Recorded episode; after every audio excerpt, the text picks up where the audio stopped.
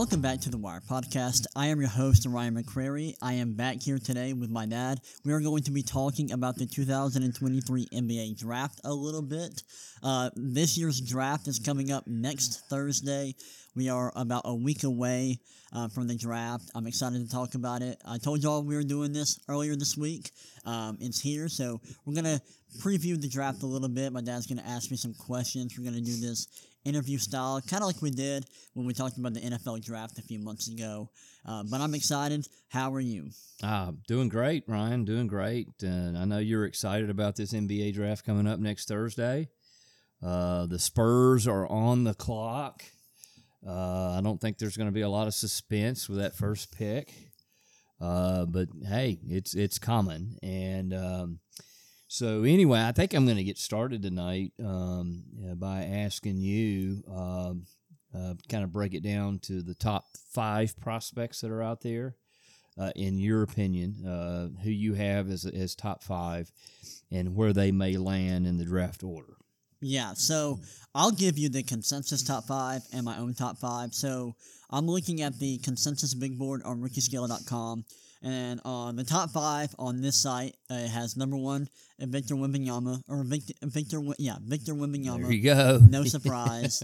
uh, number two, Scoot Henderson. Number three, Brandon Miller. Number four, Amen Thompson. And number five, Cam Whitmore. Mine's pretty similar. For me, it would be number one, Victor Wembanyama. Number two, Scoot Henderson. I would have a mm-hmm. change at three and four. Number mm-hmm. three, I would have Amen Thompson. Number four, I would have Amen's twin brother, Ausar Thompson. And then number five, I would have Brandon Miller. Um, and then I can talk about where I think those guys are going to go. Uh, would you want me to break down each player individually as well, or what were you Sure, thinking? absolutely. Let, let, us know what you think about each one and, and what they bring to the table. Yeah, I'll reserve my thoughts on Victor for, for the next question because I know Sure. next you wanted me to talk about him a little bit. Yep. So I- I'll talk about the rest.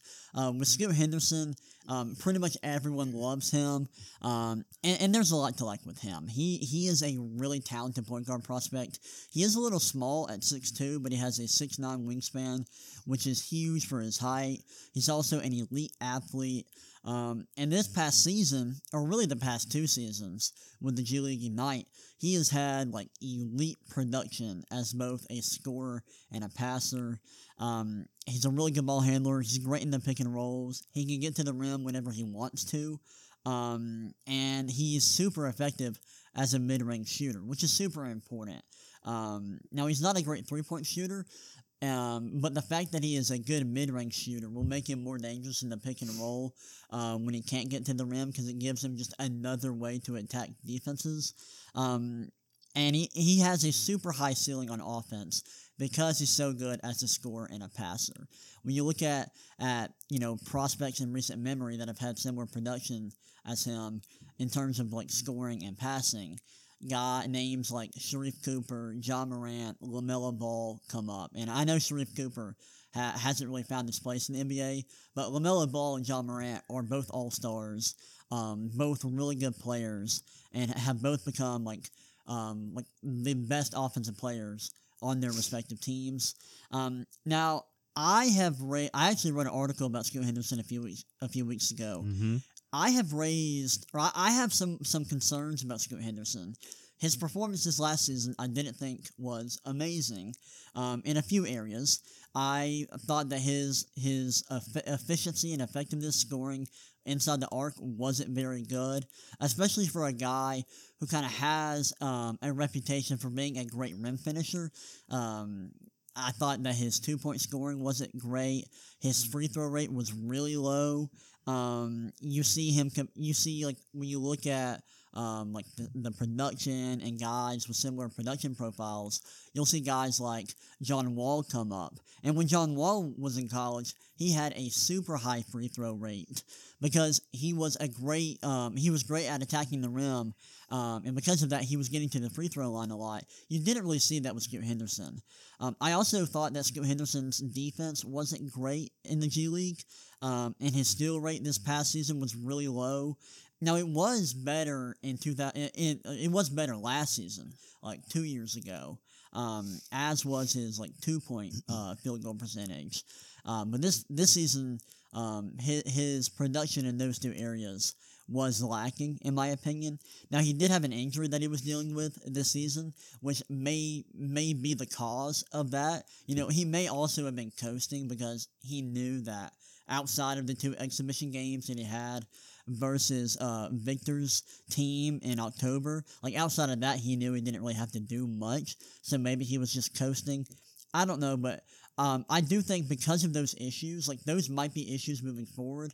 And if so, um, him not being a great rim finisher at his size, um, not being a great shooter, and not being a great defender, that could hinder him a lot and keep him from reaching his ceiling. No, I think that he has the potential to be an all NBA caliber player, an mm-hmm. all star. Um, but if he continues to have issues with his three point shooting, his defense, and his interior scoring, um, there's just no way that he's going to hit that ceiling. And so I think that his floor is, is a bit low, um, or maybe lower than people think. And I think that the chance that he hits his floor is a little higher than people realize. But he's still a great player, an, an awesome prospect.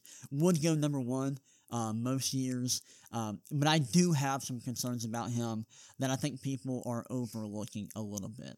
Um, and I think that he is going to go to the Charlotte Hornets. Um, and if he doesn't go to the Charlotte Hornets, um, there's been a lot of reporting that the Hornets are also interested in Brandon Miller, so they could go with him. Um, if he if he doesn't go to the Hornets, I think he's going to go to the Port, to the Portland Trailblazers at number three, um, or to any team that trades up for him, because um, there has been a lot of talk about teams potentially trading up into the top three to get either Scoot Henderson or Brandon Miller. So I think that Henderson is going to end up on the Hornets, the Trailblazers, or um, whatever team that trades up if that does happen.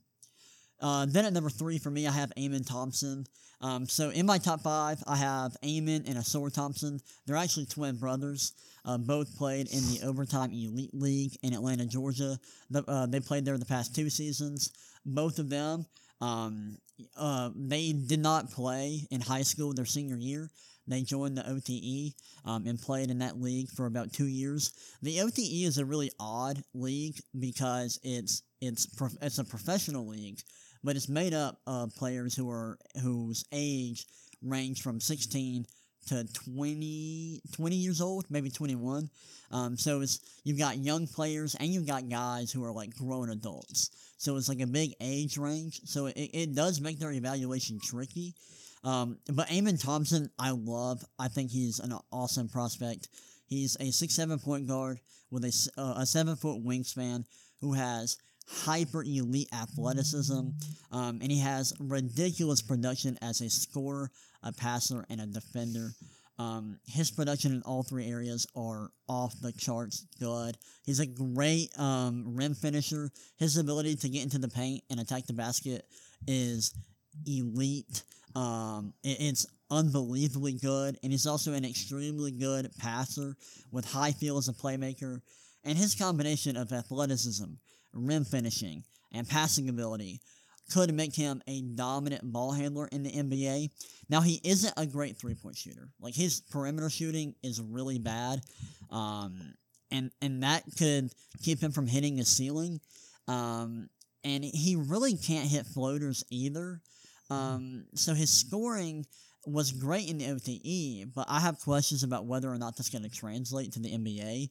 Um, and you know, if teams are going to sag off him in pick and rolls, how's he going to attack that? Like, because he doesn't have a floater in his game right now. He isn't a great three point shooter. So that's something that he has to change. Um, but I, I, I, think he's awesome. Um, I think he is just a, a really gifted player. Um, it's really hard to evaluate his game, like I mentioned, because he played in the OTE, um, and he was one of the older players in that league. Uh, but still, I think I think he has shown you know, a lot of high level physical tools and a lot of high level skills um, that that make me believe that he does have a, a, lot of potential as a as a really strong on ball creator at the next level, and that's what everyone's looking for. When you look at the top players in the NBA, they're all great scorers, great passers, and and most of them are are great two way players. Amen Thompson fits that fits that mold, and I think he will be awesome in the NBA. Um, if the perimeter shooting can improve a bit, um, but even if that doesn't, even if he doesn't become a good perimeter shooter, I think that his floor is high because he is so good in so many areas. Um, I think he should, at minimum, become a, a quality role player, um, which is a nice bet inside the top five. You have a guy with this kind of ceiling and that kind of floor. Um, and I think that he is going to end up with the Houston Rockets. The Houston Rockets have um, there's been there's been reporting that they're interested in like in Cam Whitmore from Villanova, um, as well as the Thompson twins. Um, and, and the most recent reporting I've heard has said that the Rockets will go with one of the Thompson twins, and it seems like that would most likely be Amen Thompson. So at number four, I have Ausar Thompson, uh, Amen's twin brother. And it's hilarious how similar these two players are.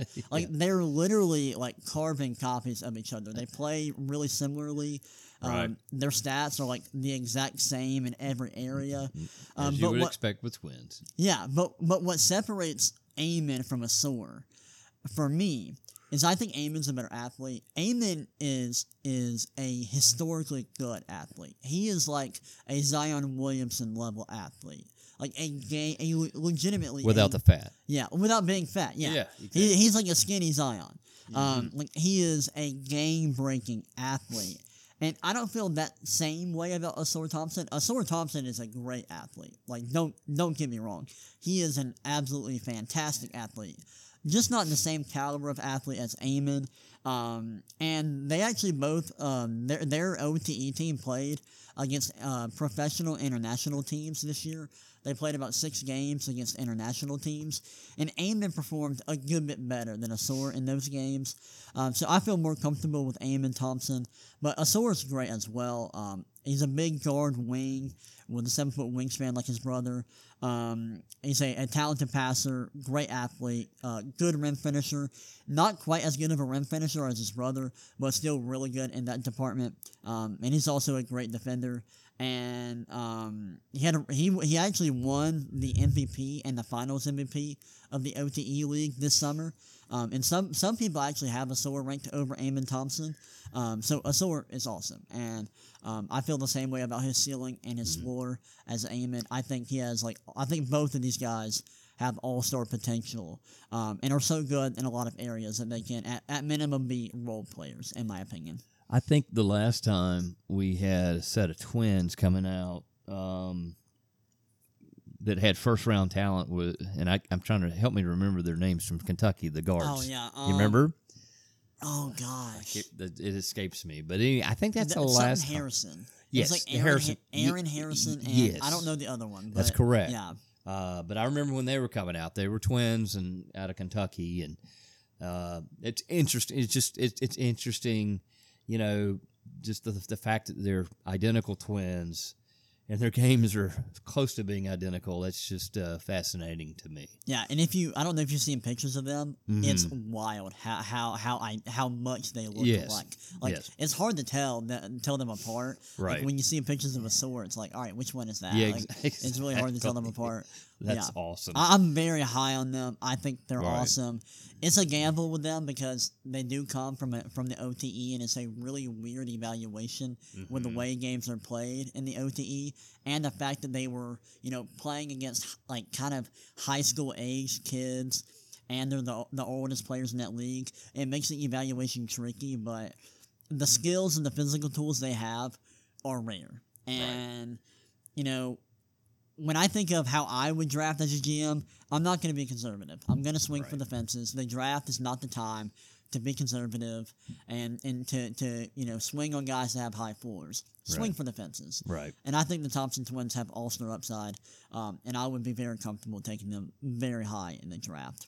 I just looked it up, and you were right. Uh, the Harrison twins were Andrew and Aaron. Okay, Andrew. out of the. University of Kentucky. So, anyway, okay, on to the biggest Actually, name. let's let me Yeah, wrap up with number Sure. five. Oh, I'm sorry. Oh, no, no, I'm no. sorry. I thought you were done. My bad. No, you're good. We got to finish up with Brandon Miller here. Um, and Brandon Oh. Miller, I, I guess the first thing, like when you're talking about Brandon Miller, What do you think? the first thing you have to bring up is his off the court issues that he had this year. Correct. Earlier, earlier in the season, um, he was one of his teammates um, was charged with capital murder. Um, he he shot and killed, or actually, he delivered a gun to somebody else who then shot and killed a a single mother in Alabama. Um, and w- what happened was Brandon Miller took his um, uh, Alabama had just beaten LSU, and after the game, uh, Miller and some friends or Miller and some teammates went out to a club. Um, the line was long, so Miller dropped his friends off, didn't want to go in, so he went home. Um, and I believe how it went was that he eventually came back, got a text from from the teammate who was charged with capital murder, telling him to bring the weapon. Um, I have seen evidence that, or I've seen reports that Brandon Miller was texted that that there was a confrontation, um, and that someone had been threatened. Um, we don't know for sure if Miller knew that his teammates had been threatened or not, or if he even saw the text, but he did receive a text that indicated that his teammate um, had been threatened. He, he um, arrives at the club where his teammates are at and where his teammate is having an altercation with this woman and her boyfriend and some of her some of her friends. Brandon Miller arrives. His teammate um, grabs the gun out of, out of his car. It wasn't Miller's car. I should clarify that. Or sorry, it wasn't Miller's gun. I should clarify that. It was not Miller's gun. Correct. It was his teammate's. And Miller never touched the weapon. But Miller's teammate grabs the gun, hands it to somebody else, um, indicates that the gun's loaded, um, and then a shooting occurs. Miller's at the scene. Now, Miller was never charged with anything. Um, and I'm not sure if he should have been. I'm not going to say that he should have been. I don't know. I'm not a lawyer, but it is a crazy situation Yes. to be in. Yes. Um, and so if you're a team, you do have to be comfortable with that. Um, I- I'm not sure I would be because I have my own opinions about the situation that I don't really feel uh, comfortable sharing on a podcast because I don't want to slander Brandon Miller. um, but yeah, if you're a team, you definitely have to look into that and get all the details regarding that situation. But in terms of who Miller is a, as a player, I like Miller. I'm not as high as him as some people. Um, I wouldn't take him over Scoot Henderson, which may happen on draft night. But I do think he's a, a really good player. He's a 6'9 wing who's a solid athlete with the elite shooting ability. He's also a solid defender and a solid passer.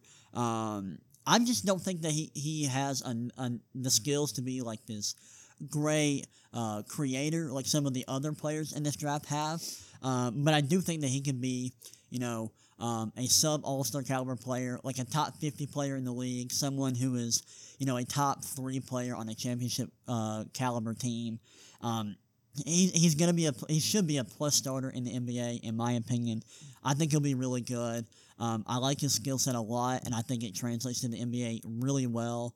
I think he's very similar to Jabari Smith last year, and I, I actually had similar questions about Jabari Smith. I wasn't as high on, on him as as everyone else, but I, I do like him a lot. I think he's a little bit worse than Jabari Smith because I think Jabari Smith was better on defense, but both are um, are good prospects.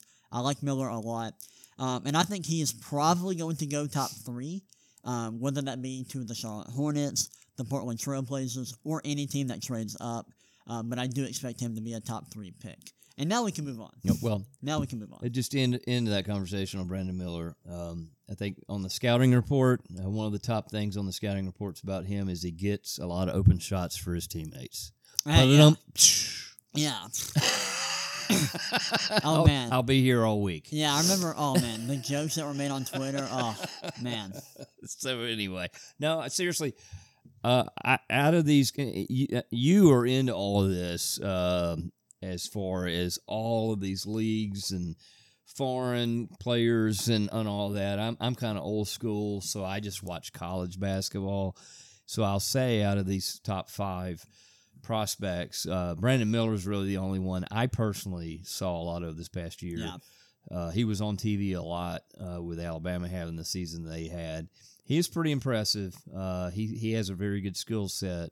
Uh, he he did, um, I guess the uh, the San Diego State game where they bowed out in the tournament. Uh, they were expected to be a Final Four team, possibly national championship team.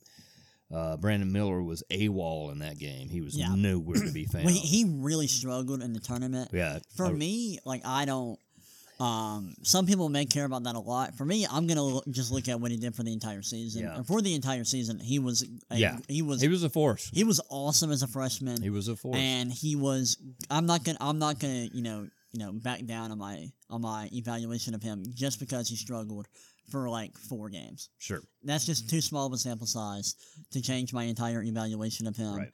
um but yeah he did struggle he did struggle a lot in the tournament Right. that's not deniable All right. So now, uh, the now we can move on to the probably obviously the biggest name um, in the draft. Uh, the expected number one pick is Victor Wembanyama.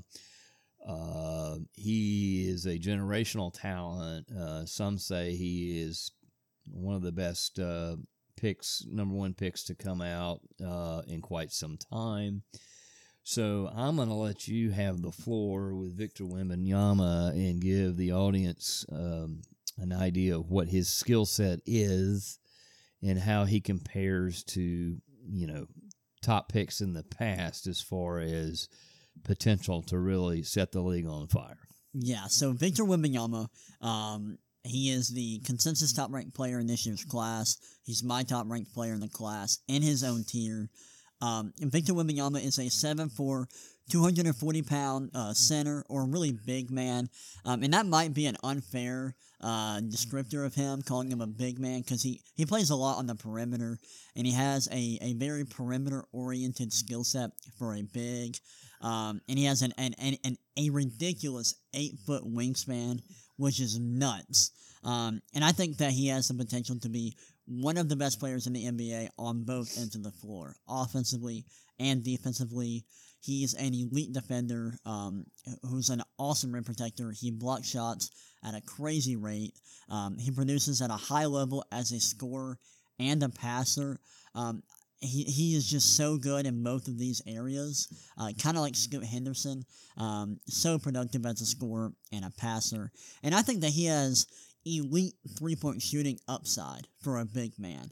Um, he didn't shoot the ball well from three um, overseas. However, he took a he took a large volume of threes, and he shot over eighty percent from the free throw line. We know that three point percentage is not the best indicator of what you're going to shoot from three in the NBA. Um, three point volume and and free throw percentage are better indicators, and he is really good in both of those areas. And I think the reason why he didn't shoot well from three is that a lot of his shots that he takes are really difficult. He takes a lot of shots off the dribble. Um, he takes a lot of difficult shots off the dribble. Um, sometimes he takes bad shots, and some people may see that as a major issue. For me, I think he is just he's just a really talented player who at this at this stage in his career is just like testing out what he can do because he's a freakishly talented player for his size. Um, he's got an elite handle for for a seven four big man, um, and I think overseas he was given a lot of freedom within the offense, and I think he was testing out his abilities. Um, and I think that's why he was taking so many difficult shots. It's not like he can't generate easy shots for himself. He can. Um, I think he was just trying to see just how far, like he was testing the limits of his superpower. It's like it's almost like um, if you watch like the the first Spider-Man movie when Tobey Maguire when he first gets his uh, Spider-Man powers, he like is in his room testing everything out, and uh, sometimes he's messing up and making a mess. It's kind of like that. He's just like he's a superhero who's just testing out his powers. Um, but yeah, Victor Wembanyama is a he is definitely a generational prospect. I know some people may, you know, when they hear that, they're like, "All right, is this kid Mhm. really, Mm-hmm. really like one of the best prospects of all time?" The answer is yes. He is the best prospect I've seen. Um, now I wasn't, you know, old enough to, you know, evaluate LeBron James coming out. Uh, but since I've been watching basketball seriously since 2000, around 2013, he's the best prospect I've seen. Mhm. I was a huge fan of Zion Williamson. I thought Zion Williamson was a generational prospect when he came out, and Victor's better than him. Mhm. And I'm telling you, like, I am a huge fan of Zion. Loved him coming out, and I think Victor is clearly better than Zion. Like, that's how good Victor Wembanyama is.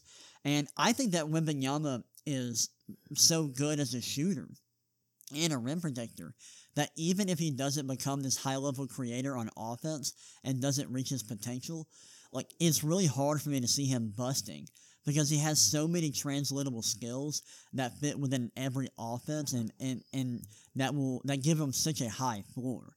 So barring injury, I just it's hard for me to see how he busts. He's a super safe prospect with a super high floor. He can be the best player in the NBA someday, um, and he can be a Hall of Famer. Um, now, I'm not going to say that he should be a Hall of Famer. Like some people have said that if he isn't a Hall of Famer and if he isn't one of the best players of all time, he's a disappointment. I won't go that far because those are just really, really high expectations for a 19 year old kid. Like Sure. he's he can't even legally drink in, in the. United States. Like I'm not going to put uh, that level of expectations on him, but he definitely does have that kind of potential. And realistically, if he hit like his 75th percentile outcome, he, he could be Mhm. a, a strong all star, um, maybe a low level all NBA caliber player. But that's like his set, that's just if he turns out okay, and it's just like um, doesn't hit his ultimate upside. But his ceiling is through the roof. Victor Wembanyama is a awesome prospect. He probably is going to keep Gregg Popovich on the bench for a couple more years. I thought Popovich may be getting close to calling it quits, but when they end up, it seems like the Spurs, you know, they win an NBA championship, and then um, then next thing you know, they have a terrible record. Then they get the first pick, and then they win another NBA championship. And then when those you know those guys uh, all retire and go away, they get bad again.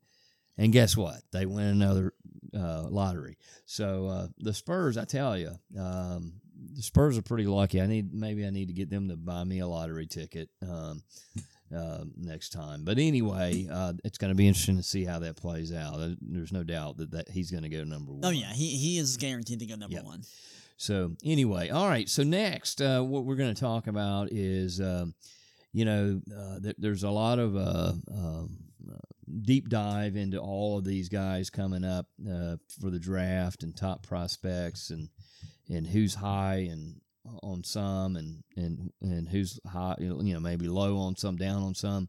So I'm gonna I'm gonna get you to um, maybe throw out some guys uh, that you're maybe that you're high on that might not be in that top five that are sleepers, okay, and maybe throw out you know two or three names uh, that guys that might be getting overplayed a little bit and might not be quite as good uh, in the NBA game than what people ex- are saying that they're going to be. So take it from there. Yeah, I'll start off with guys I'm higher on than the consensus. The first guy I want to bring up is Kason Wallace. He's 11th on the consensus big board.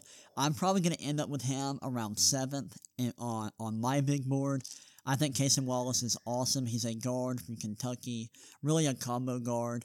Um, there aren't a lot of weaknesses in his game. He's a awesome defender for a guard. Um, he he's a good mid range shooter. Um, isn't a great three point shooter at the moment. Um, but um, just a really good all, all around offensive player. He's a solid playmaker, a great rim finisher, um, and just a, a really good passer. He's got great passing volume. Like his, his assist numbers are great. Um, ha- has high feel as a playmaker. Um, was super productive as a defender in terms of his steal rate and his block rate. Um, and he performed really well versus top 50 opponents as a freshman. Now, he is skinny and he is really small. Like, he's 6'4, 185 pounds. Um, that's that's a small frame for a guard in the I'm 185 NBA. pounds. Yeah, like that- that is I ain't small. six four. Um, and and he's not a great athlete. Um, so maybe his ceiling isn't that high. Um, but I just think he does so many things at a high level. Um, the, the scoring's good. Um, the mid range shooting combined with combined with his rim finishing and the passing and the defense, like he has so many high level skills.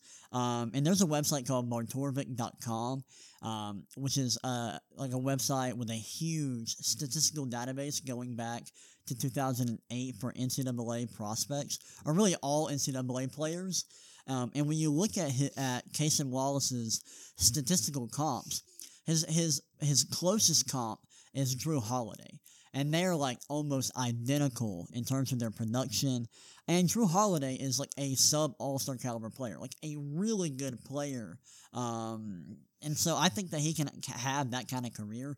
And if he's if he turns out to be Jrue Holiday, he's worth a top ten pick. Um, and like Kentucky guards always over overperform their draft slot um, for whatever reason.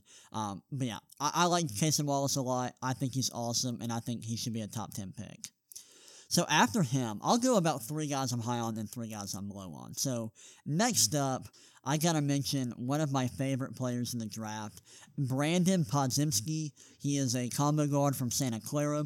He is 29th on the Steve Nash country, isn't it? Oh yeah, yes Okay, sir. There you go. He's 29th on the consensus big board. For me, I don't have like a dead set ranking for him, but it's going to be inside the top 15. Um, and maybe even closer to 10. Um, I think he is an awesome prospect, does a lot of things at a high level. Uh, let me pull up my notes for him. So um, he's 6'6, 205 pounds, has decent size for a guard, tested really tested pretty well at the combine, um, and he started out at Illinois. Didn't play there, so he transferred to Santa Clara. Um, and as a sophomore, had a breakout season. Um, carried a high usage for Santa Clara. Um, and was really productive all around, whether it be as a scorer, um, a shooter, a passer, and a defender. Um, he's just really good uh, production in all those areas. Um, he's a good rim finisher, a really good passer with good feel as a playmaker. He's really good at limiting turnovers, and he was extremely productive as a defender. Now, he does have poor length. His wingspan isn't great, um, and he played for a mid-major program. Um, and this season, his production fell off a cliff versus top 100 teams. And those are pretty big question marks. And it's why I don't view him as a clear cut top 10 prospect in this year's draft. Because when you just look at you know his individual skill set, it's really impressive. Um, but I think when you look at how he fared against top competition, his length, the fact that he had to transfer away from Illinois um, to you know be productive at a mid major, those are big question marks. Uh, but I like him a lot, um, and I, I'm not really sure why he is ranked just 29th on the consensus big board. I think that's like criminally low for him. Um, even if you weren't super high on him, I, I'd figure he'd be over some of the um, some like freshmen who didn't have a great year this year. But I'm a big fan of Brandon Podziemski. I like him a lot. Okay. All right, now let's let's look at some some other potential guys that I'm high on. Um, let's go with like with like an upperclassman that I like a lot, and I'll go with Trayce Jackson Davis, big man from Indiana. I swear, Trayce Jackson Davis has been in college for like eight years. he's he's like the guy from who's the guy from Kansas Oh, that was um, there for 15 gosh, years. I know who you're talking about. uh, something was it something Ellis? Yeah, something, don't yeah. remember, Some dude at Kansas seemed like he was there for 15 years. Anyway, I'm sorry. I But to- I'm pretty sure that when I, because I remember, I think I wrote like an, an entire draft guide for the 2020 NBA draft, and I'm pretty sure he was in that. Wow. He was like testing the waters that year. Yes. So he's been he's been in the draft or in draft talks for multiple years. right. Um, so yeah, um, Trey Jackson Davis, a 6'9", 245 pound big man, um, who was super productive throughout his career at Indiana. He's got a good frame for his height. Um, he's a great athlete, Mhm. and in this season he was awesome for Indiana. Uh, was really good as a scorer, um, and also took a big leap as a passer. He is a, a awesome passer for a big man. He's also an elite defensive rebounder um, and had an elite block rate, so he, he can block shots at a high level. Um, now he is very short for a center. He, like being six nine as a center, Mhm. that's short. Th- that's short. Um, and he doesn't have. I don't think. Now that I say, I was about to say he doesn't have good length, but he actually does. I'm pretty sure he has a seven a seven one wingspan, which is pretty good for his height. Um, he is very old for a prospect at 23 years old. Um, and there's some other issues with him. Like he's just an average rim finisher for a center. And if you're gonna be an average rim finisher as a six nine center, that's a big issue. He also had an average offensive rebound rate in uh, this past season, and an average steal rate. Um, and I'm really worried about the rim finishing and the offensive rebounding. If he were really good in those areas, I would have him a lot higher. I would have him as like a clear, like easy first round prospect, um, and and probably like a, a top twenty prospect in this year's draft. Right now, I had him, I have him slotted in at, at twenty one on my big board, um, and on the consensus big board. He's at 34, um, but I like him a lot, and I like it, I like what he does defensively. Um, I love the passing from him. I think the passing gives him some sneaky upside, um, and I love the athleticism, and I like that he's been so good for so many years in college. I think the fact that he's been playing at such a high level for multiple years uh, makes up for the fact that he's such an old prospect. But yeah, I like him a lot, and those are those are three guys that I'm higher on than the consensus. Okay. How about on the flip side? Yeah, on the flip side, um, guys I'm lower on than the consensus. I can start with Cam Whitmore. So I mentioned at the beginning of the podcast that he is top five on the consensus big board. I don't really view him the same way. I have him outside the top 10, um, probably around 16, 15, somewhere around there on my big board. I like Cam Whitmore. Um, he's a huge wing. Uh, let me pull up his measurements real quick. Um, he's 6'7, 225 pounds. Um, so he's a, a big wing in terms of height and weight. And he's a strong athlete who can play above the rim. Um, and he had a solid year for Villanova this year. Um, he's a great rim finisher. Um, I think he projects to be a really strong defender. He had an elite steal rate, um, and he has a solid wingspan. He's also a great defensive rebounder for a wing, um, and he's really solid at limiting turnovers. He has a solid turnover rate, which is really good for a guy who likely isn't going to carry a high usage rate in the NBA. He's not going to have this high offensive load in the NBA. He's not going to be handling the ball a lot at the next level, so it's nice to see him have a solid turnover rate. Um, my issue with him is that I don't think he's going to be a great three point shooter. He um, he wasn't a great three point shooter at Villanova. Um, he did take a decent amount of them, uh, but his free throw uh, percentage was good, but not great. And he projects to be about an average three point shooter on, on solid volume. Um, and in high school, when he played in the EYBL, his three point shooting wasn't very good. Um, and his free throw percentage was bad. So I question um, how good he's going to be as a shooter. Um, I also have questions questions about his playmaking. Um, he wasn't very productive as a passer. Had a low assist to turnover ratio, which signals that he may have low feel, may be a poor decision maker, um, and um, those are pretty big question marks for a guy who is projected to be a top five pick. Um, I like him. I think he's good. Um, I think he can be a, a, a role player, maybe even a starter in the NBA. But I don't think think he has star upside. I just I, I don't see how um, he becomes a star in the NBA with with how bad his, his production is as a passer and with um, the considering the fact that he has a just an average projection in terms of his three point shooting. Um, so I like Cam Whitmore, but I don't love him enough to, to draft him top five. Um, I view him more as like maybe a back back end of the lottery, uh, middle of the first round type of guy. That's where I think he should go. And then uh, after him, I'll go with a guy. I'll go with um, with some freshmen that I'm not a huge fan of. Let's start off with um, GG Jackson. So GG Jackson um, is a freshman forward from South Carolina, um, and he is a huge player. Um, 6'9", 214 pounds. Um, and a big reason why people are really high on GG Jackson is because he is 18 years old. Um, and at South Carolina, he became like this high volume creator. Um, he had a very high usage rate, was initiating the offense a ton. Um, however, the production was terrible. Like, I'm just going to be blunt. The production was awful. Um, he had a really bad freshman season. Um, he was an average rim finisher, a bad mid range shooter. He projects to be a poor three point shooter. Um, had a, a, a, really bad production as a passer in terms of like his assist rate, his assist to turnover ratio, um, and even for his size, he wasn't really productive as a defender. Um, so I just I don't like GG Jackson that much. I get the upside that he has as a potential creator, um, but I just think that the pro- his production was so bad his freshman year that I'm just not interested in him as a as a as a prospect.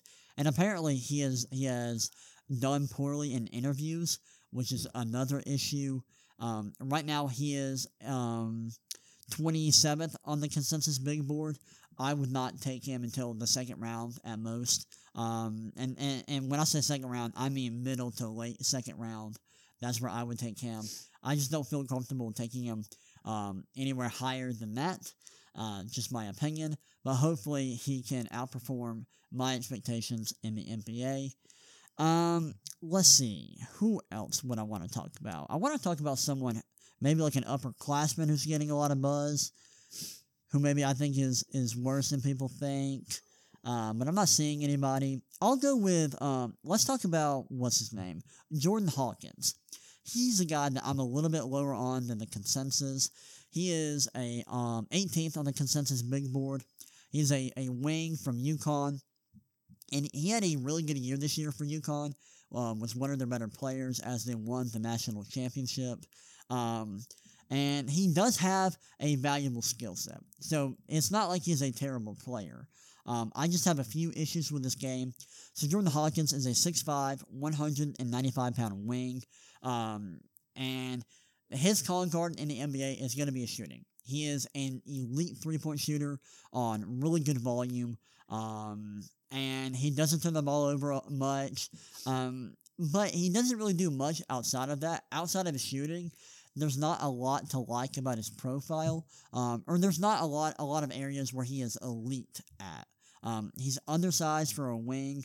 He's old for his class. He's 21 years old, which is a bit old for a sophomore. Um, he's a poor two point scorer, a poor rim finisher. Um, he's not a great athlete. Wasn't a great mid range shooter. Um, has pretty below average uh, passing production. Um, his assist to turnover ratio was poor in college, um, and he, he, he's not a great rebounder for a wing. Um, and just outside of his shooting, just doesn't provide much outside of that. And while shooting is a valuable skill in the NBA, if you can't do much outside of that, you're just not going to be that valuable of a player. And players with that kind of with that kind of profile, players who are shooters and nothing else, um, they tend to be pretty volatile, um, and they, their stock can go up and down. We've seen that with guys like Davis Bertans, um, who's now for the Mavericks. Um, a few years ago, had a great shooting season and received a huge contract from from the Washington Wizards, and now he's not really playing that much. Um, and even that, that same thing happened with Duncan Robinson from the Miami Heat. Mm. Um, he had a great year a few years ago. Uh, started to struggle. He signed a big contract, then started to struggle. Um, was not a huge part of their rotation for a little bit. Um, luckily for him, he, he was able to uh, to find his groove again in this year's playoffs and was a huge part of their of their run to the finals. Um, but my point being that if all you can do is shoot, if that is your main skill and you don't have other high level skills, your your ceiling isn't high and your stock can fluctuate um, in the NBA. So I like Jordan Hawkins and I think he's worth taking in the first round. Um, I just I'm not a huge fan of his, and I am worried that he doesn't do enough to be a high value player at the next level. Okay. Does that, that cover your uh, your uppers and downers? That covers it. All right, gotcha. Yeah, uh, back to your point about uh, shooting. Uh, yeah, y- y- you're, you're shooting. You can go through a slump with shooting, but if Yeah. you're good defensively, you usually don't go through the defensive slump. If you're if you got quickness on the court, you don't slump with that. So yeah, if you're if all you can do is shoot, you're gonna have some down times, and that, if you don't have anything else to bring to the table, uh, your point exactly. Yeah, and there are there are players like in every draft who can't shoot, but they do so many other, Other things, things, well. correct. Like, like there's a guy like that in Anthony Black, who's a guard from Arkansas, who isn't a great shooter, but he's a really good passer, um, and, and he's a really good defender. He's also a good athlete who can put Mhm. pressure on the rim.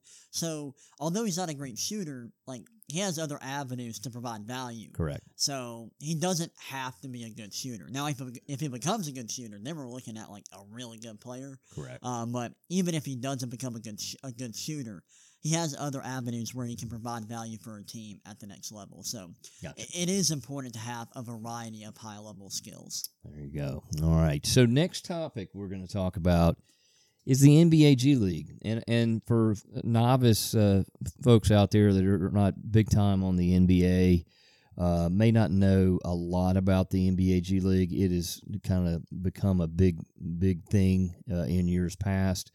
Especially with the rules with the NBA on when guys can come out uh, and be eligible for the draft.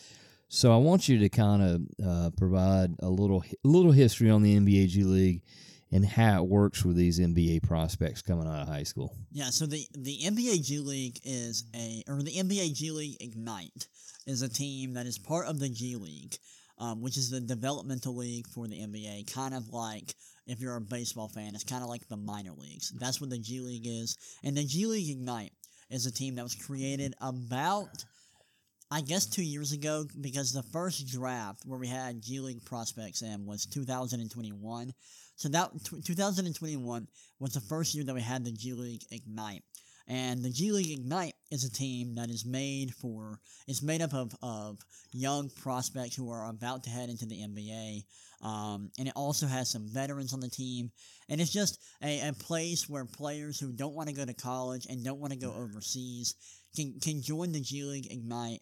They can make money and also develop their skills in a semi professional setting that's basically what it is.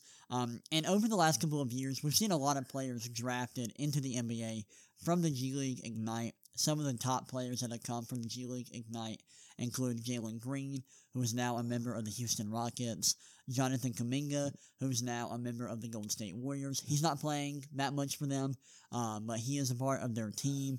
Um, last year, I'm trying to think uh, of who was drafted last year from the G League Ignite. Um, I can't remember last year, but this year we have like Scoot Henderson. Um, Leonard Miller is another prospect from the G League Ignite who was g- probably going to be a first round pick. Um, but every year you have a handful of guys from this league. Um, and if you're if you're a young player producing in this league, that's impressive because all of the guys in this league are fringe NBA level players. So um, when you see guys who are productive in this league, you should be very interested in them and, and you should keep your eye on them. So, yeah, that's basically what the G League is. Um, it's been a thing for about three years. Um, and players, you know, when player in that team, the G League Ignite, they play against other G League teams. Um, and this year we saw the Ignite play against uh, Victor Wembanyama's team in two exhibition games. Mhm. Um, and so um, that was the first time I believe that they did something like that, where they played Mhm. against like a, an international professional team. Mhm. Uh, but mainly they play against other G League teams. So, uh, in in to end that, um, the the the rule with the NBA because we've seen it, you know, in the past, like with LeBron James back then, guys can go straight from high school to the NBA. They Yeah. changed that. Now it's like the one and done rule. So so the rule is you either have to have one year of college or you have to be a certain age past high school if you don't go to college, right? So if you want to, so I think the rule now is that all you have to do is just be one year removed from high school. removed from high school. It doesn't mean that you have to go to college. You go to the G League. You go overseas, play for a year. Just a Yeah. calendar year has to pass after you, you get your high school diploma and you're eligible for the NBA And I think you you may also have to be 18. I think there I think there's also an age um, limit, or a, you, Mm-hmm. Right. you have to be a certain age, and I think that's 18. Right. So so that that's where kind of the uh, G League and the elite team where that comes in as an option Yeah. mm, for a high school kid that might not be college material, wants to hone his game instead of going, you know, to a college and playing, you know, so that that's an avenue. Yeah, Okay. I will say last year there there was a top 10 pick from the G League Ignite that I just forgot. Uh, Dyson Daniels, who is now we go. playing for the Pelicans. Okay. All right. So a little a little bit of history lesson there, a little bit of education. Uh, now let's get to our local team, the Atlanta Hawks. Um, this year was a very frustrating year for Hawks fans. Um, we saw a team that pretty much underachieved. Had some pretty high expectations. I mean, we were a couple of years removed from a, a run, nice run to the Eastern Conference Finals, and uh, we had traded um, uh, with the Spurs uh, and had received uh, Dejounte Murray. Dejounte Murray. It just lost my train of thought there for a second. So Dejounte coming in, trying to provide a playmaker alongside of Trae Young in the backcourt. Pretty good expectations. Just never really got off the ground. Okay. Uh, coaching change takes place. Uh, and um, to me, a great get for the Hawks before the offseason even got here was Quinn Snyder. Uh, one of the bright young. Well, he's I guess he's not young anymore, but Quinn is one of the brighter minds in, in the in the league. Is is term in terms of and what he did at Utah with the level of talent that he had. He really uh, produced some some successful seasons there with them. Uh, so now they got Quinn. Uh, they got Landry Fields, the young general manager. Uh, they got the team together, and here's the off season. So, what do you see the Hawks doing to improve themselves, both through trades, free agency, and through the draft? Man, you just wanted to hear me rant, didn't you? Uh, Ah, yeah. man, you know I am not. I, I don't go easy on the Haw- or on on the Atlanta sports teams now. Right, that's right. Um. So yeah, I I think you summed it up really well. How our season went this year. Um. It was a a very underwhelming season. Um. We did make it to the playoffs. Uh, beat the Heat in the play-in. Ended up playing the Celtics, losing in six games. Um. And I don't really know where the Hawks are going to go from here. Um, after we made it to the Eastern Conference Finals, I think we felt pressured to kind of go all in and go all in quickly because I think we wanted to appease Trae Young and we wanted to show him that, hey, we're committed to winning. Um, and I think that's great. I just think we made dumb moves like towards that goal to reach that goal of becoming like a consistent a consistent winner. Um, I personally never liked the Dejounte Murray trade, and that's nothing in, against Murray. Dejounte Murray is an awesome player, a great playmaker, an awesome defender, really good mid-range shooter. I like him a lot. I just don't think he's a good fit next to Trae Young because both he and Trae Young are players who kind of need the ball in their hands. Um, and I just don't think they're a good fit next to each other. I also think that we paid a lot to Mhm. get Dejounte Murray. We Sure. gave up three first round picks, Correct. which was a bit expensive for a guy who I viewed as not quite an all star caliber player. I know that he made an all star team um, two years ago, but I didn't quite view him as an all star caliber player just yet. Um, and I thought that we, we overpaid in that trade. And I think we've made multiple other mistakes along the way.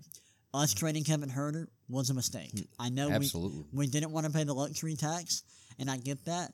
But you know, we traded Kevin Huerter, and then we just recently extended uh, Bogdan Bogdanović. Right. What are you doing? Mm, Like I, I like Bogdanović, but he's inj- he's a bit injury prone And older and older and an older player, than than Huerter. and like he has Made no sense. he has injuries all the time. Like he, he dealt with a knee injury this year. Am I correct? You're correct. He's always hurt. Uh, and it's like, what are we doing? Like, Yeah. like we didn't want to pay Kevin Huerter, and then we had to just watch him dominate for the Kings. It made no sense.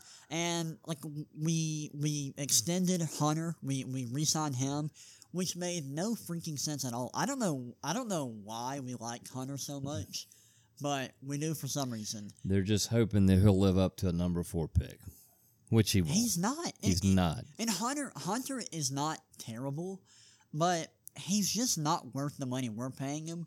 And and in my opinion, he's not as good as AJ Griffin, mm. the rookie that we drafted, who we won't play, Right. which makes no sense. I think AJ Griffin must have parked in Quinn's parking spot right after he got to Atlanta because it, it's it, what's crazy with that was AJ was playing a pretty good bit. He was in the rotation with Nate McMillan, who Nate generally will not play young Oh, and- players. Nate will will die before he plays the rotation. So so AJ's getting playing time and playing very well. I mean, he was a rookie of the year candidate there for a while. And then when Quinn comes, I mean, I love Quinn Snyder, but I don't know. He obviously didn't see the same things in AJ Griffin that um, McMillan did, and AJ's playing time um, almost stopped after Quinn came in. You would think, you know, Quinn was a, a Duke guy, Yeah. AJ's a Duke guy. Um, so I, I, I don't know. You know, Jalen Jalen Johnson continued to get playing time. Um, so you know, I, I was a little confused there about about that. Um, so we'll we'll see. Yeah. I, th- I think AJ's big problem is he's got to improve his defense. He's got to play better defense. Yeah, and you know, we I think what we need to do now is get more shooting. Mhm. This year, um, and really with the moves that we made over the last over the last year or so, is we tried to improve our defense. We did that by getting to Dejounte Murray, um, and we did that by trading Kevin Huerter away. Like we started to play um, Jalen Johnson a bit more. Um, so I think we were trying to become more more defense oriented. Um, and the the ironic part about that is our defense still was like average to below average, so it didn't do much. Right. um, and our and our offense suffered, so we just it didn't help us whatsoever. Um, and so I think now we have to improve our shooting. I think at some point we're gonna have to make a, another major splash. I don't know how we're gonna do that because this free agency class this year is not great. Um, I think the next class, the next free agency class that's like really good is I think in 2024, maybe 2025. Um, yeah, I'm pretty sure it's 2025, which is like two years away. Mhm. And so I don't think we're going to be able to, you know, make any moves in the immediate future that's going to, you know, turn us into a contender. Um, so I think we're kind of out of luck, honestly. Yep. Um, I think we're just going to have to roll with the roster we have with minimal changes. You know, we may trade John Collins um, in the in, in the offseason, maybe trade him to a team like the Phoenix Suns, who showed interest in him at, at last year's trade deadline, or I guess that's this year's uh, trade deadline. Um, maybe at some point we trade DeAndre Hunter. I don't know. I know we've been interested in Jaylen Brown, and Yeah.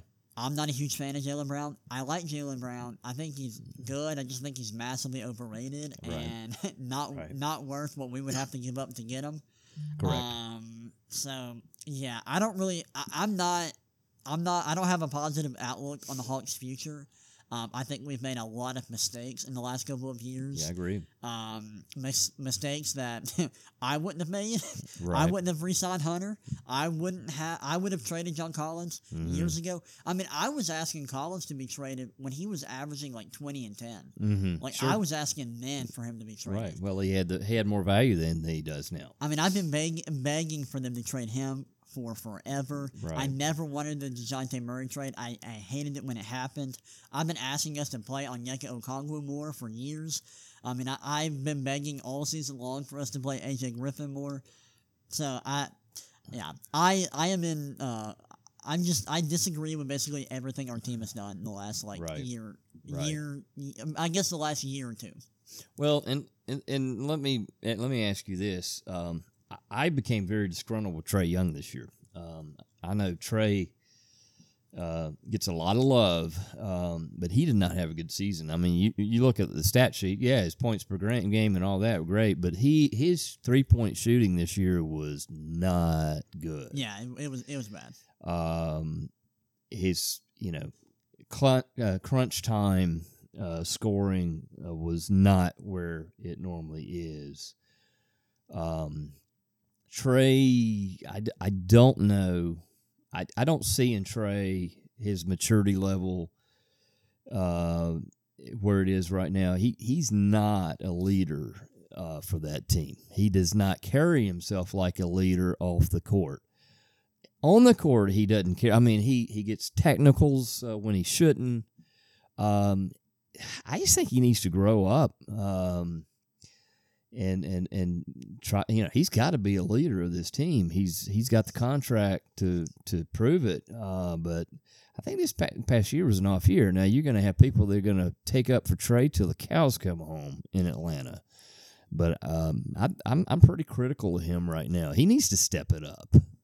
Yeah, my I will defend Trae Young. I, I'm a huge fan of his. I will defend him. I, I think that it's a fair point about like the maturity thing and like his on court leadership, on court body language. I think that's fair. I think Mhm. he also might be pissed off that his front office is dumb and keeps making ridiculously stupid decisions. Like his front office is terrible. And I, there was an article released in the Athletic a few months ago, maybe that might even have been a year ago, talking about how the owner's son was kind of taking over and acting as the GM Right. at one point, and kind of you know he played a role, a big role in the Dejounte Murray trade. Right. So it seems like there's dysfunction in the front office, and Trae Young's probably pissed about that. Right. And I, I, I, I don't know how Trae Young feels about, about having DeJounte Murray on the team. I think that, that it's a solid fit, but not the best fit. And I think that the team that we put around Trae now is worse than we had when we made it to the Eastern Conference Finals because we don't have shooters. Like our starting lineup has DeAndre Hunter and John Collins and Clint Capela, Mhm. which is and, and then Dejounte Murray. So you have four guys. Like the only great shooter on the team uh, in your starting lineup is Trae Young. Mhm. So the spacing sucks. Mhm. You have like John Collins had the worst year he's had in years. Like, I get why Trae Young might be upset. Yeah. I get it. I Well, completely understand. from- and, and and and sure, you can say that he should have handled it better. I get that. And I think that his three point shooting will bounce back. I mean, he's still shooting 88% from the free throw line. Oh yeah. It's not like the shooting touch is gone has gone away, and he was still productive as a scorer and a passer. Um, but yeah, this was definitely a down year. Um, and and I, I get I get the criticisms for his on court behavior. Um, so I'm not going to defend that, but I will de- I will say that there there may be reasons why he's not happy with the organization. Well, uh, I guess if you, if to put a little cherry on top, put a little silver lining on it, um, it it does appear from what I can see by watching the games and from what I read uh, of the coverage, I think you I think Trae's a big fan of Quin. Yeah, I think he's a big fan of Quin. I think he likes Quin a lot. I think Quin likes Trae. Uh, I think they have a good relationship. Um, so if you're, and it's this is it. I'm old school, uh, but this is a time now where in the NBA you're gonna your superstars are gonna have to be babied. They're gonna have to be appeased. They're gonna have to be made happy and comfortable. So if that's what's gonna take for Trae to up his game a little bit, you know, maybe it's a good thing that he's he's got a head coach that apparently he's comfortable with. He likes. He he, he didn't like. He, he wasn't. He ended up not being comfortable with the last two coaches when Yeah. they when they were leaving. Um, so hopefully this relationship with the head coach will will will kind of maybe help him be more comfortable and up his game a little bit.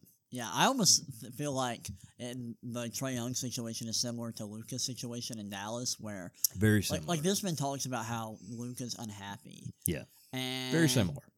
Yeah, and it's like like I get it. Like Mhm. it's it's not their fault. It's not Trae or Luka's fault that their front Mhm. offices are dumb. Mhm. It's not it's not Luka's fault that the Mavs let Jalen Brunson walk and then Mhm. watch them be an all star, Mhm. borderline All NBA caliber player for the Mhm. Knicks and watch them dominate in the playoffs. Yeah, see that I, you know I made the point, and some people probably thought I was nuts, but I watched how uh, Jalen Brunson performed in the playoffs, and I was like, I don't know if I'd take him over Trae Young right now. The way that kid plays, Yeah. uh, he's he he was clutch. He was a leader uh, on the court. Um, you know that's what we need in Atlanta. Uh, we we need you know, so. Trae can do that. Trae's perfectly capable of doing that. He's he personally he his his he's just got to up his maturity level a Yeah. little bit and up his leadership skills some, and and become that guy. Yeah, He's- I- he's he's a lot different than a guy like Stephen Curry. Like Stephen Curry feels like the the embodiment of like leadership. Mhm. Um, and we've seen that through all the Warriors championship runs. And I don't Right. think Trae is quite built like him. Mhm. I think Trae is more, more a little more cocky, maybe a little bit Mhm. more full of himself than Steph is. Mhm. Um, and part of that maybe maybe due to the fact that like we've had some dysfunction in our front office, Right. um, and we've had a coaching change, um, and and, and we've, he's actually dealt with two coaching changes hmm in his career so far. So maybe it has something to do with that. Maybe he disagrees with, with the way the team's being built. I don't know. Um, but yeah, I, I think like I get why people might complain, and I get your concerns with his attitude, and and I think that's that's fair to some degree. But I also think that you know the front office deserves a lot of blame too. Mhm. They should you know be better at their jobs, and maybe their superstar will be happy. There you go. Well, sometimes I'm I'm like the old man yelling at the cloud. So anyway, I just wanted something to complain about, and, and so which brings us to the next topic, uh, college basketball. Uh, it- you know, uh, we're talking about NBA G League. We're talking about the overseas leagues. Uh, it seems like every year for the past few years in the NBA draft, lesser and lesser guys are being picked out of college, uh, NCAA college basketball into the draft than they are through the developmental leagues to the overseas leagues. Um, and that, so my question is: is is college basketball losing some ground in the developmental game of, of the NBA? I, I I go back to the I'm a traditionalist. I go back to before this one and done stuff. Before these guys were being uh, drafted out of high school, I go back to the days like when Christian Laettner uh, was leading Duke to uh, multiple national championships. You had guys like that that were some of the greatest bas- uh, college basketball players in the history of the game that were playing four years e- every year, and you could really, as a college basketball fan, you could you could follow teams and, and go from season to season. uh, You know, now it's like every year there's a new set of players out there that you gotta you've never heard of. You know, uh, because it's one and done. Uh, you got some guy, and the guys that are staying are not going to get drafted. You know, the the guy that's a senior, uh, you know, he's he, he he's just a blue collar guy, bring his lunch pail to to to the game, and working hard and and being a team player, but he's probably not going to be good enough to get drafted. Those are the guys that you're used to seeing year to year. These superstars are one and done. So, uh, you know, is college basketball kind of lost its uh, uh, glitter a little bit over the past few years because of this, or what's your opinion? About Yeah, that? so I'll need I'll need a little bit of clarification on the question. So are you asking if it's like become like a worse place for players in development or just correct. Is is has it lost ground like to the um, developmental leagues, to the foreign leagues, in terms of develop developing these kids? Yeah, like is it less like um oh I don't know the word I'm trying to I'm looking for, but less like a less like appeasing or ap- I don't know what word. well, that too. I mean, it seems like uh, like uh, less appealing. Like le- is that is that the question? Like, Well, is it- a kind of a combination of the two. Uh, uh, the appeal of it, as as far as fans go, from year to year, uh, because you're you know you, you just got you know guys jumping ship to the NBA after a year. Uh, it seems to me that's losing some appeal um, to the average fan out there. Uh, but at the same time, uh, it seems like every year in the draft, it almost seems like in the top 10, there's lesser and lesser guys Yeah. out of college in that top 10 list. Yeah, I don't think. Um, I think now there there are just so many options. So like in terms of like how many like the the direction you can go. Like Mhm. if you're if you're a five star prospect now, you can go to college. You can play in the NCAA, or you can join the G League Ignite. Or you can go overseas, play in a professional league, um, play in a league like the NBL, um, or you can now go to the OTE. Um, and I think with like the G League Ignite and the OTE, I think you may have to be invited. Um, but nevertheless, nevertheless, like you, you, you have so many other avenues outside of the NCAA. But still, like there are way like the top ten this year is going to be like eighty percent, um, NCAA prospects. Um, may, maybe maybe less, maybe about sixty percent Mhm. when you have the Thompson. Well, you got twins. the Thompson twins, you got Victor, you got uh, Scoot. Scoot. That's four. So so it'll probably be like sixty percent. Yeah. Okay. Um. So a majority of them are going to be NCAA prospects, and now with NIL, I think NIL makes college more more appealing. Um. And I think it's it's way easier if you're a top prospect to see yourself succeeding in the NCAA than it is all these other leagues. Because if you're playing for the G League Ignite, you're going to be playing against fringe NBA level competition. Mhm. And if you're that good, you should be able to just go and, and have some some level of success against that competition. Right. But that that is difficult, and that's a big step up from high school. Mm-hmm. So you have to consider that. Sure. Um, you don't have to take classes. That's a big that's a big pro Right. with that. and you are like if you sign with the G League Ignite, you're getting paid five thousand or sorry five hundred thousand dollars for a year to go play for them. Mm-hmm. That's another pro. Absolutely. Um, but if you go play overseas, that's that's a bit different because if you're playing overseas, overseas internationally, the way they play the game and the way they coach and the way they view the game is way different than it is in America. Mhm. Um, it's just a, a, a- the game is more physical over there. Um, more centered around fundamentals. They don't love to play young guys over there. You'll see in a lot of professional leagues overseas, young guys don't play much, and if they do play a lot, they don't have big roles. Usually, young players who do have big roles overseas are star level players. We see that in Victor Wembanyama, Luka Doncic a few years ago, um, Lamelo Ball when he when he played in the NBL. So, um, I think they're now. I don't think college has, has become that that much less appealing. I think there are just a lot more options now. But even then, I still think that it, uh, just strictly in terms of basketball and in terms of like basketball development, NCAA might be your best bet because you're going to be on TV all the time if you're a high end prospect. Um, and you're not going to be playing against like professional level competition. You're going to be playing against guys who are your peers. Correct. Maybe they may not be your peers in terms of like talent, but in terms of like your age and your development, they're kind of at a similar stage. Right. And um, so So if you're if if you are truly a top prospect, the cream's going to rise to the crop. You will be recognized as such. yeah, I mean, and if you if you're a top prospect and you're confident you can dominate the G League, I might recommend doing that because you don't have to take classes. And if you're dominating dominating the G League, you're gonna get looks. Right. So Right. yeah, Gotcha. but I'm- Interesting. But yeah, I still think the NCAA is a great place for players to develop. Um, especially now with with NIL, um, now players can make money off their off Sure. their image and likeness, off their name, image, and likeness. Okay. Um, I, I guess the one knock on the NCAA is that you know it, it isn't professional level comp.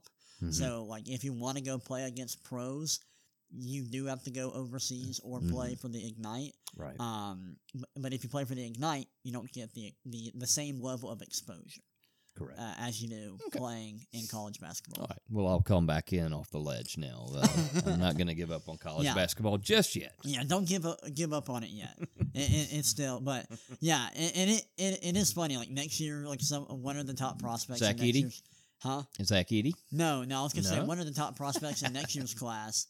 Um, recently signed with the Ignite. Oh, So, okay. There, yeah. Okay, there you go. So- I'm sorry, I was thinking of Zach Edey, college guy from Purdue. So nah, anyway, but yeah, Yeah, so yeah, now you will see more top prospects, you know, you know, kind of forego going to college and Mhm. instead go towards the G League Ignite route. But awesome. so yeah, I think more. I think we're gonna see more players do that now. Uh, but I, th- I still think college, like most players, most prospects, are gonna be coming from college, and I, I still think that college is a good place for players to develop. awesome. Okay, that's all I got, man. Yeah, that's all I got. That was fun. That was fun. I can't wait for the draft next week. All It'll be exciting. I don't know what the Hawks are gonna do. Um, it'll be interesting to see, but I'm excited. All right. Well, we we we, sh- we shall see who the next uh, stars will be. Yep. Thank y'all for listening to this episode. Hope y'all enjoyed it, and I will see y'all next time.